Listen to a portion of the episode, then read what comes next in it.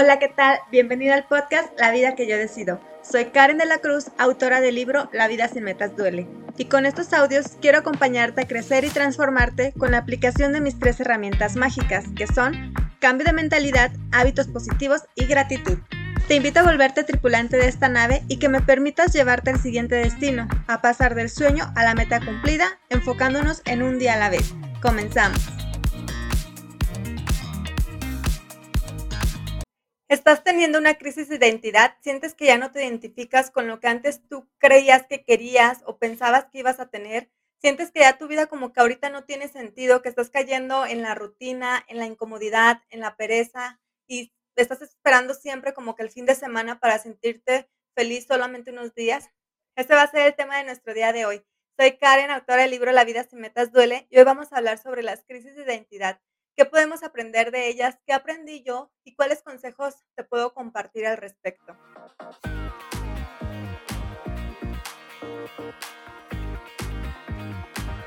Anteriormente pasaba más sobre todo con los hombres con la denominada crisis de la mediana edad, que les daba aproximadamente a los 50 años, cuando comenzaban a sentir que su vida ya no tenía como sentido o se comenzaban a pensar y a reflexionar sobre qué querían sobre su vida. Ya sentían que habían estado viviendo una buena cantidad de años, ya muchos se habían casado, ya tenían hijos, tal vez ya tenían nietos, tenían una carrera, una casa, pero ya sentían como que habían llegado al límite y no sabían qué más hacer.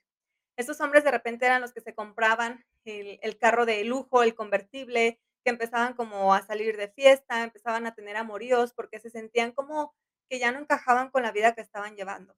Pero también se ha ido dando con en nuestra generación, ya personas más chicas, que a los 20, 25 años nos sentimos como que perdidos. Y eso fue lo que a mí me empezó a pasar como a los 23, 25 años, que yo sentía como que estaba llegando al límite, que ya sentía que no estaba siguiendo la vida que yo quería, pero no sabía cómo hacia dónde irme, qué podía hacer para mejorar o por qué me estaba sintiendo así.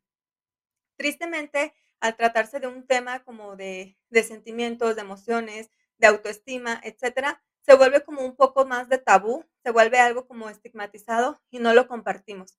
Y eso es lo que también nos llega a hacer sentir peor, porque sentimos que somos los únicos que estamos desubicados, sentimos que somos los únicos que no tenemos rumbo, que no sabemos qué queremos con nuestra vida y pensamos que todos los demás sí. También eso era algo que a mí me estaba pasando, que yo creía que mis amigos tenían todos ya como que la vida resuelta, que muchos ya se estaban casando, ya tenían hijos, ya tenían su casa, su carro, y yo sentía que ellos estaban bien y que yo era la única que estaba como fallando, que era la única que no encontraba su lugar.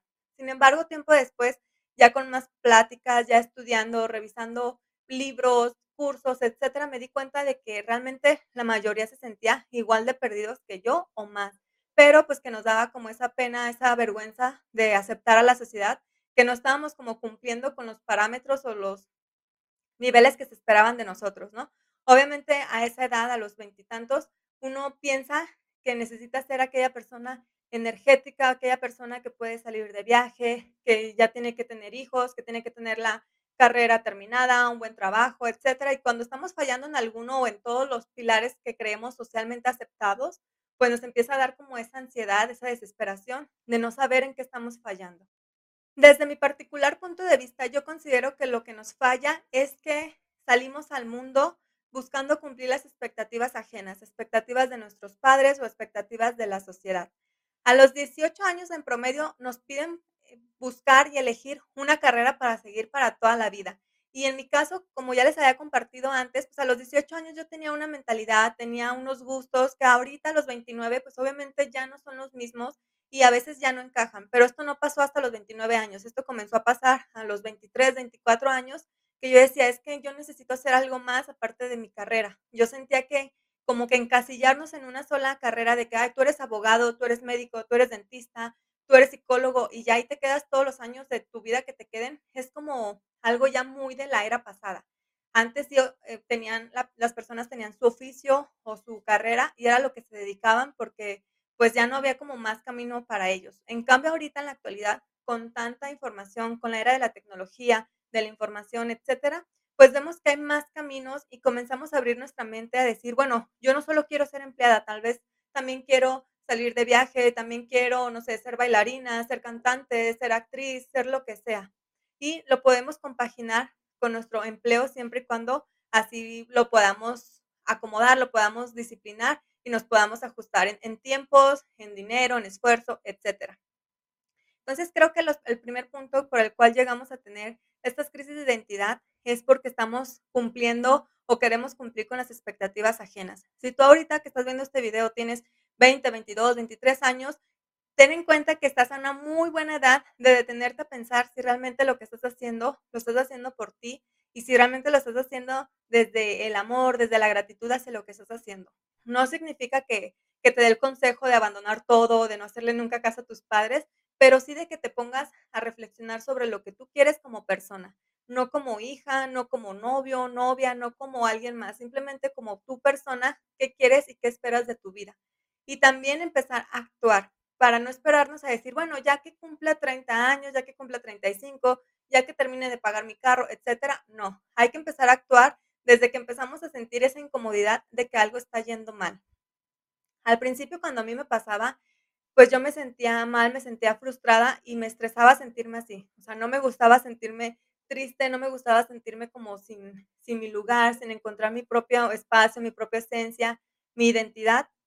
Pero en lugar de tomarlo como una alerta, como decir, ok, esto que estoy sintiendo significa que debo hacer algo, simplemente lo tomaba como algo malo, lo tomaba como que me estaba quejando o que no estaba aprovechando las oportunidades o que estaba siendo malagradecida con mi trabajo, con mis padres, con lo que sea.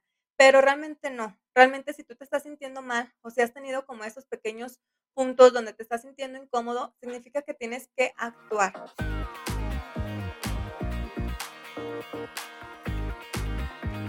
Y otro de los motivos por los cuales desde mi punto de vista nos empezamos a sentir mal, tristes y con estas crisis es porque no nos damos el permiso de aceptar que estamos cambiando o que están cambiando nuestros gustos, nuestras necesidades, lo que queremos ser. Eso a mí me pasaba al principio que yo decía, no, pues es que yo estudié esta carrera y tengo que dedicarme a esto y cómo es que ahorita vengo a pensar que ya quiero hacer otra cosa, tengo que enfocarme, pero no realmente tiene que ser así. La vida tiene muchas oportunidades, muchas puertas por las cuales podemos pasar como para querernos encasillar. Si tú a los 15, 18, 20, 25, lo que sea, tenías ciertos gustos, ciertas aspiraciones, pero ahorita en la actualidad ya no lo tienes, estás en todo tu derecho de cambiar, de hacer un alto y de decir, ¿sabes qué? Yo no quiero esto, voy a continuar. No significa que vas a dejar tu empleo así como de la noche a la mañana o que te vas a sumir tal vez más en la desesperación por renunciar o lo que sea, pero sí significa que puedes buscar cómo ir cumpliendo poco a poco aquellos sueños que tú tienes. Si tu sueño es, no sé, hacer obras de teatro, pues no significa que vas a dejar tu empleo y dedicarte de lleno a eso, pero puedes comenzar por buscar clases, por comenzar a buscar clubs, amateurs o lo que sea que vayan acercándote cada vez a tu sueño. Y tal vez de repente tengas una que otra obra y en algún tiempo, en algunos meses o años, incluso puedas renunciar a tu empleo para dedicarte por completo a lo que ahora te apasiona. Siempre podemos volver a lo que ya sabemos hacer. Siempre podemos volver a ser abogados, médicos, nutriólogos, psicólogos, etc. Pero sí se vale que le des una oportunidad a tus sueños, pero que se las des como bien cimentada. O sea, que no sea como que un arranque de locura y ya mañana empiezo mi vida nueva, sino que empieces a disciplinarte, a ponerte metas, a cumplirlas y a empezar a compaginar tu vida actual con la vida que tú deseas. Porque no te vas a esperar hasta tener 65 años y vivir de tu afore para irte a inscribir a un club de teatro, inscribirte a cantar o lo que sea. Tenemos que comenzar a vivir nuestra vida desde ahorita. Ese es otro punto también que nos ha estado como mermando nuestra calidad de vida, que anteriormente pues la gente solamente tenía la oportunidad de trabajar durante toda su vida hasta los 60, 65 años y ya jubilarse y revisar qué querían hacer de su vida. ¿Qué pasaba? Que hay muchos estudios en los cuales yo leí que decía que las personas que se jubilaban no duraban ni 10 años con vida y morían. Y no morían por estar viejitos, no morían porque salieran ya de la jubilación con alguna enfermedad. Simplemente el hecho de sentirse como que ya no eran útiles, de sentirse como un estorbo a su familia, los hacía como caer en depresión, en enfermedades, hasta que finalmente fallecían. Esto pasa con muchos viejitos que por eso de repente los ves trabajando o volviendo a un empleo porque no saben qué hacer con su tiempo. ¿Por qué? Porque vivieron 45 años trabajando, estudiando, etcétera, y de repente tienen tiempo libre. Y no queremos que eso nos pase a nosotros, porque afortunadamente, gracias a los cambios que ha tenido la sociedad, tenemos la posibilidad de no tener que seguir los mismos patrones, de no tener que esperar a que llegue nuestro afore y que nos demos cuenta que es una nada y que tengamos que seguir trabajando de medio turno o buscando quién nos pueda ayudar económicamente, etcétera. Por eso ahorita podemos empezar paso a paso, dedicándole unos minutos al día, unas horas por semana, a hacer lo que realmente nos apasiona. ¿Por qué? Porque cuando tú haces algo por pasión, el dinero viene, viene por consecuencia. Cuando tú estás trabajando solamente por dinero, de repente llega la frustración de decir, es que yo estudié para ser dentista porque de verdad me gustaba y me apasionaba, pero como ahora tengo que pagar las cuentas, tengo que pagar, no sé, mi consultorio, la renta de mi casa, mis hijos, etcétera, ahora te frustra lo que antes te gustaba. Por eso es importante que empecemos a buscar un hobby, un pasatiempo que nos pueda ayudar, si nos puede ayudar económicamente mucho mejor, pero también que nos ayude en nuestra salud mental, en nuestra salud emocional, de no sentir que solamente la vida se nos está yendo en trabajar, ver televisión, dormir, trabajar, ver televisión, dormir.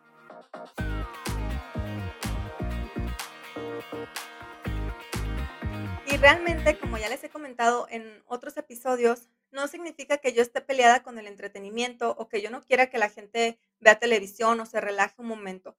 Pero lo que sí te puedo asegurar es que las personas que más ven televisión, que más se sienten estresadas y quieren descansar con televisión, son personas que no tienen metas personales, son personas que están abrumadas de su vida porque lo único que están haciendo es trabajar por dinero, llegan a su casa y se meten en la computadora, en la televisión, en el celular, y se vuelve un círculo vicioso, un círculo adictivo del cual muy difícilmente pueden salir.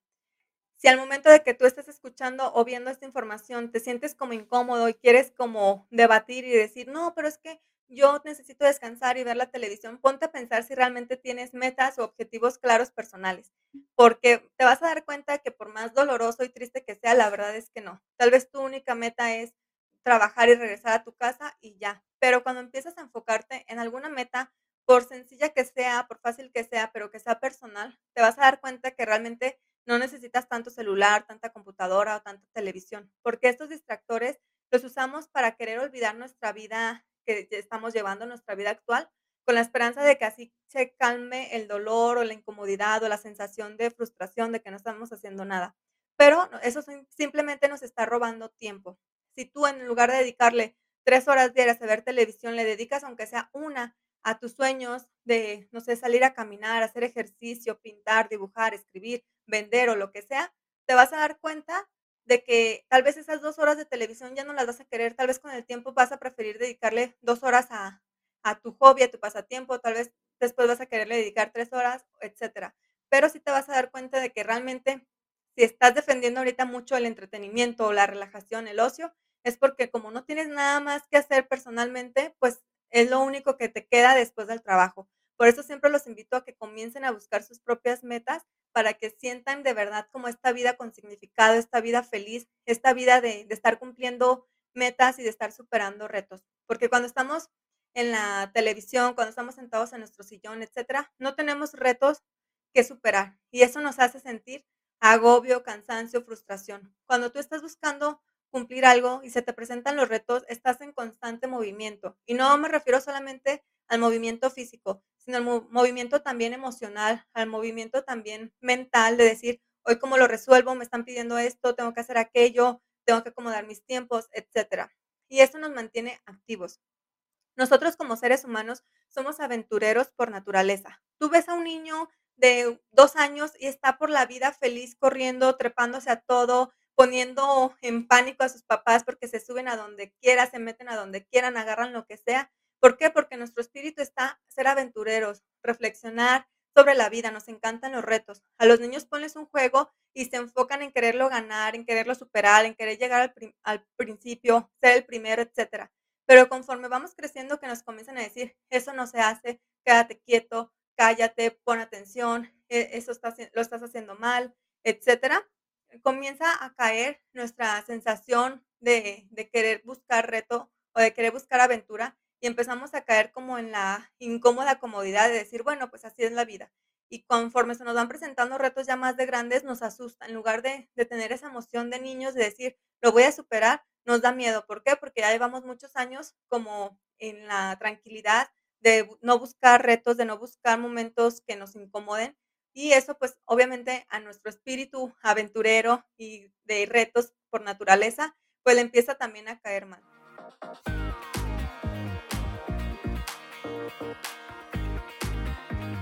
Y un punto importante que quiero recalcar es que si tú te estás sintiendo muy mal, que si de verdad sientes como que tu vida no tiene sentido, no te calles, busques ayuda profesional, busques ayuda personal. En internet hay muchísimas ya consultas en línea, incluso el propio gobierno tiene sus propias líneas telefónicas para que tú marques y te conteste un experto, un psicólogo, un terapeuta y te esté orientando. Porque no hay nada más triste que saber que hay personas que lidian con estos sentimientos ya muy fuertes, muy tristes, solos. No me gusta como pensar en que pueda haber amigos o conocidos que están viviendo ya situaciones más difíciles, más profundas y no buscan ayuda o piensan que no hay ayuda. Recuerden que no estamos solos, que tenemos mucha información, tienen amigos, me tienen a mí, pero sobre todo hay personas expertas en los temas que te pueden ayudar y te pueden orientar. Pero para aquellas personas que no estamos en un nivel ya tan profundo, en un nivel donde necesitemos ayuda de expertos en tema de salud mental, les voy a compartir los consejos que me estuvieron ayudando todo este tiempo para salir de estas crisis de identidades. Como siempre también se los he recordado, no significa que todo vaya a salir bien a la primera o que desde el primer día ya no te sientas mal, ya no te sientas cansado, etc. Al contrario, cuando ya empiezan los retos de querer cumplir sueños, también vienen estos sentimientos de frustración, de desesperación, de incomodidad, pero son diferentes porque estás teniendo incomodidad, estás sintiendo desesperación por conseguir un sueño y no simplemente porque no tienes nada que hacer en tu vida o porque sientes que se te están yendo los días sin vivirlos. A mí me pasaba muchísimo eso, que me aterraba la idea de saber que estaba viviendo día tras día tras día, pero que no sentía esa plenitud, no sentía que estuviera feliz de decir, ay, hoy terminó un día muy bueno, mañana viene otro día muy bueno. Era como que no sabía qué esperar, no sabía si al siguiente día me iba a sentir bien, me iba a sentir mal, me iba a sentir decaída. Y afortunadamente yo comencé a buscar cumplir con cosas, comencé a ir a cursos de inglés, a cursos de natación, a practicar natación, después a practicar baile, etcétera. Siempre me estuve moviendo y eso fue lo que me mantuvo como fuerte, como decir, mira, sí puedo hacer las cosas, sí puedo trabajar con algo más que no sea simplemente el trabajo y la casa. También yo sé que muchos pueden ser ya madres o padres de familia y que se les complica todavía más como tener ese tiempo libre, pero yo estoy segura que todos tenemos esos 5 o 10 minutos al día donde podemos trabajar en nuestro sueño. Por pequeño que sea el avance, créeme que va a ser mucho mejor que no hacer nada. Va a ser mejor que quedarte acostado viendo una película porque no tienes nada más que hacer. Cuando tú ya tienes objetivos y estás llenando como tu agenda de tus actividades, de cosas que te gusten, vas a sentirte mucho más productivo, mucho más feliz que simplemente prender la televisión y aventarte otro episodio de una serie que tal vez en 5 años ya ni te vas a acordar, que el día que te pregunten, ¿qué haces a tus 25? Solamente te acuerdes que trabajabas y veías series o películas, pero no sabes ya ni qué veías, ni cuánto tiempo. Y eso se siente feo, de voltear atrás y decir, ¿qué estuve haciendo con mi vida? ¿Qué hice el año pasado? ¿Qué hice el año antepasado? Porque cuando hacemos cosas como tan insignificantes, como ver televisión todo el día o estar en el celular, en las redes sociales, etcétera, pues a nuestra mente se le olvida. Y es muy triste pensar como que no sabes qué hiciste, no sabes en qué invertiste tu tiempo. En cambio, cuando estás siguiendo metas, es mucho más fácil para tu mente decir, ¿qué hiciste el año pasado? Mira, el año pasado bajé 3 kilos, no sé, escribí un libro, me metí a clases de pintura, de piano, etcétera. Es como más reconfortante cuando volteas hacia el pasado. Y también eso nos ayuda en nuestra salud mental, porque ya no estamos con esta desesperación del futuro de decir, ay no, es que qué va a ser de mi vida, no sé qué está pasando, no sé qué voy a hacer el día de mañana, y cuando sea grande, y cuando mis hijos crezcan. O tampoco estamos con el pasado de decir, es que qué estoy haciendo con mi vida, la estoy desperdiciando, ya cumplí otro año, y no sé ni en qué se me fue el tiempo, no sé ni en qué se me fue el fin de semana. Como ves, todos estos sentimientos que a veces nos frustran y nos agobian tienen que ver exactamente con el hecho de no estar teniendo una vida organizada y planificada para metas personales, independientemente, como se los he dicho siempre, de la meta que ustedes deseen alcanzar o de las metas que ustedes deseen alcanzar. Pero bueno, ya llegó la hora de comentarte mis consejos.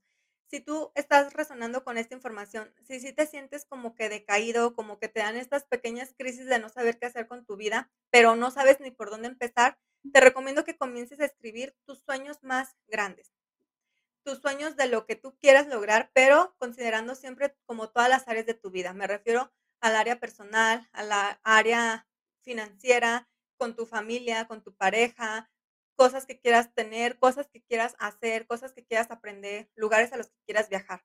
Después de que ya tengas este listado, que es muy importante que lo escribas, vas a seleccionar metas que puedas hacer en un año.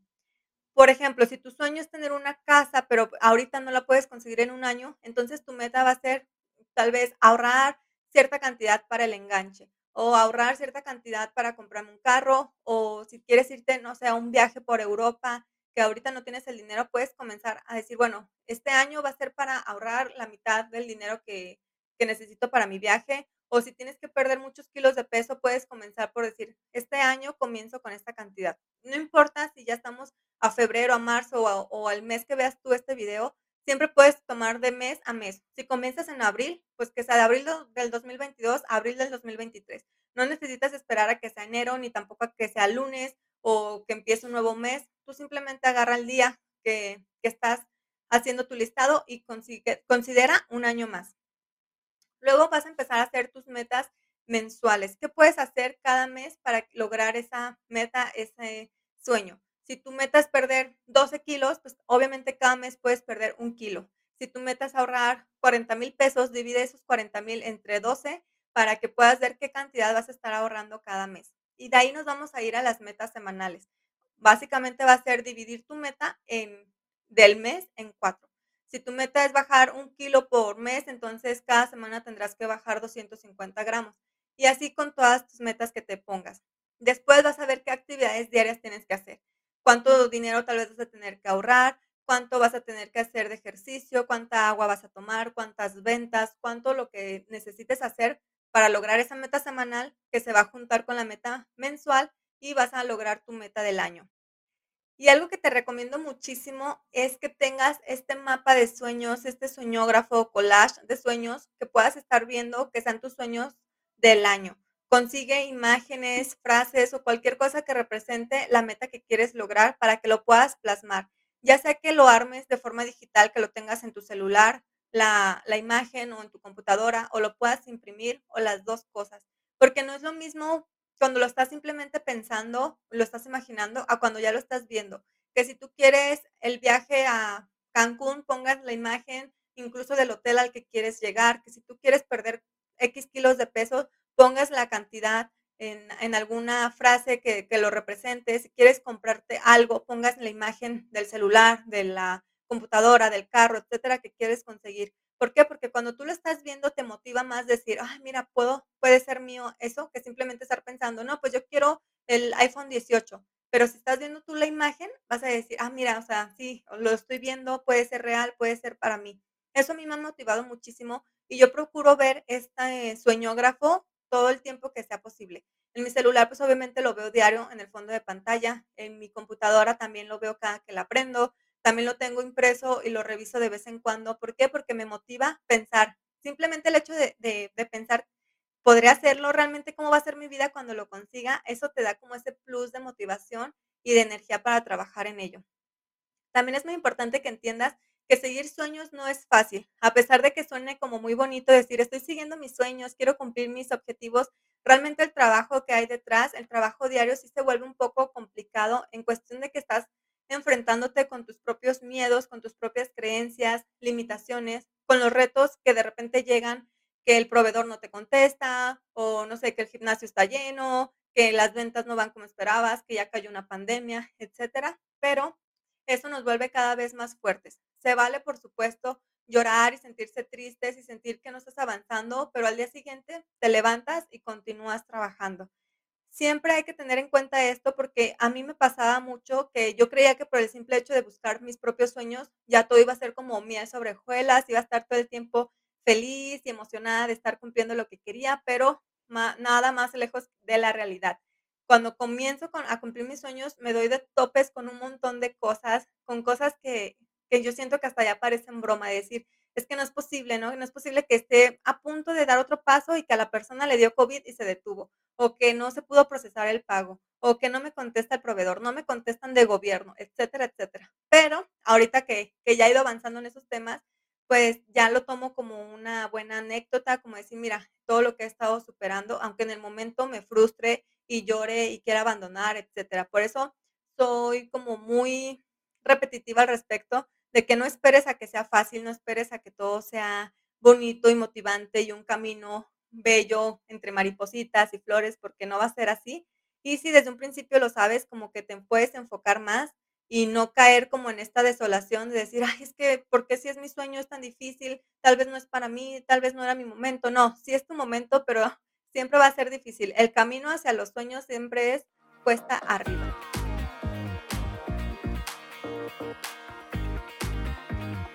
De verdad espero que te haya gustado mucho este video, que haya resonado contigo y sobre todo que te ayude.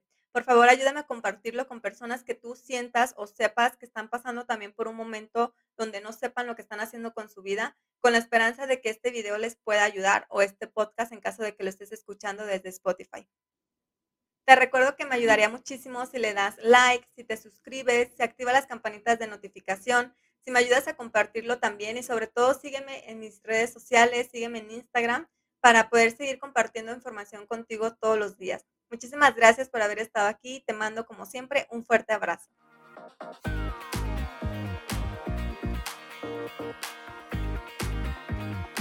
Te agradezco enormemente que me hayas acompañado hasta acá. En la descripción del podcast te dejo cómo puedes encontrarme en mis redes sociales.